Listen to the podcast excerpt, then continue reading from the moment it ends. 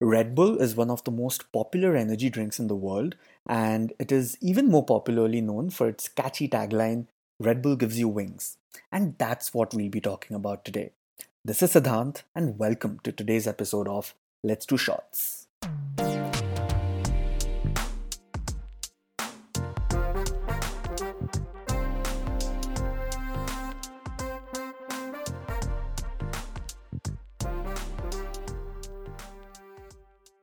Red Bull gives you wings.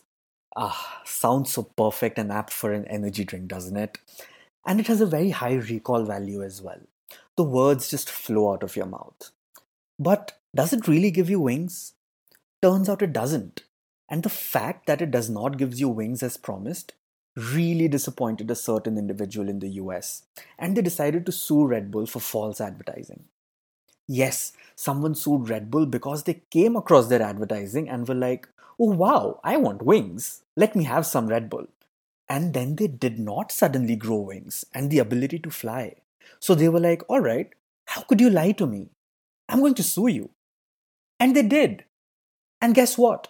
Red Bull didn't even defend it. And they settled the case with a $13 million compensation to anyone who had the drink between 2002 and 2014. Users could go to a website and claim this money online. The total payout, however, was capped at $13 million, which meant that with more and more people claiming the payout, the per person payout kept reducing and was lower than $10. McDonald's too has been caught in weird lawsuits more than once. Not led by advertising though. They were once sued because one of their customers spilled their hot coffee on her lap and had to be hospitalized. She claimed that the coffee was, well, too hot. In another instance, a customer sued McDonald's because he was denied an extra tissue paper. But does the Red Bull case even qualify for false advertising?